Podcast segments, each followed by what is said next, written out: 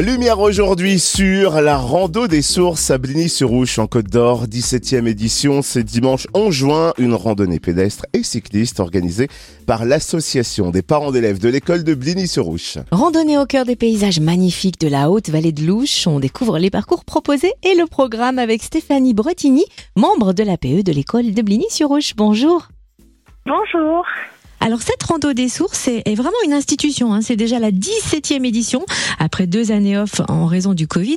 J'imagine que vous êtes heureux de renouer avec l'événement, il y a d'ailleurs beaucoup de bénévoles impliqués. Combien êtes-vous à préparer cette 17e Rando des Sources ? Alors effectivement, on est vraiment heureux de pouvoir relancer la rando. On compte une dizaine de bénévoles actifs depuis janvier pour tout le travail de préparation. Et le jour J, on a une 50aine de bénévoles. Alors, quel était le bilan en termes de participants sur la dernière édition de la Rando des Sources ? Alors, nous atteignons depuis plusieurs années 1000 participants, VTTistes et marcheurs confondus. Plusieurs parcours seront proposés pour cette 17e Rando des Sources à Bligny-sur-Ouche, parcours pédestre, parcours pour VTT. Est-ce que vous pouvez nous en dire plus ?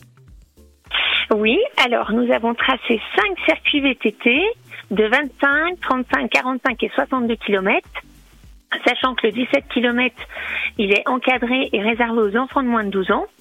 Pour les parcours marche, au départ de l'esplanade, vous pourrez partir sur les circuits de 9, 12, 16 et 25 km.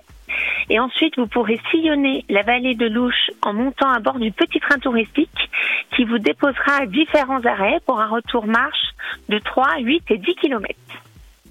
Et alors du coup, les départs sont prévus à quelle heure ? Il y a plusieurs départs ou un seul départ ? Alors, les départs sont libres entre 7h30 et 9h30, sauf pour le petit train qui est à 9h. Le petit train qui doit être très demandé, j'imagine ? Alors, les places sont limitées, c'est 250 places. On s'est aussi laissé dire qu'il y avait des ravitaillements assez copieux, c'est vrai ?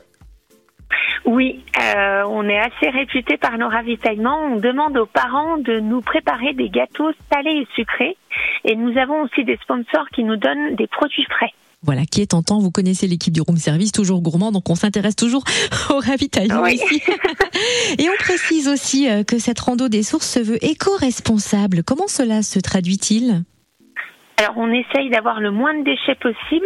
Ça passe par la mise en vente des éco-cups à l'effigie de notre rando pour le prix d'€1, sachant qu'aucun gobelet plastique ne sera distribué cette année.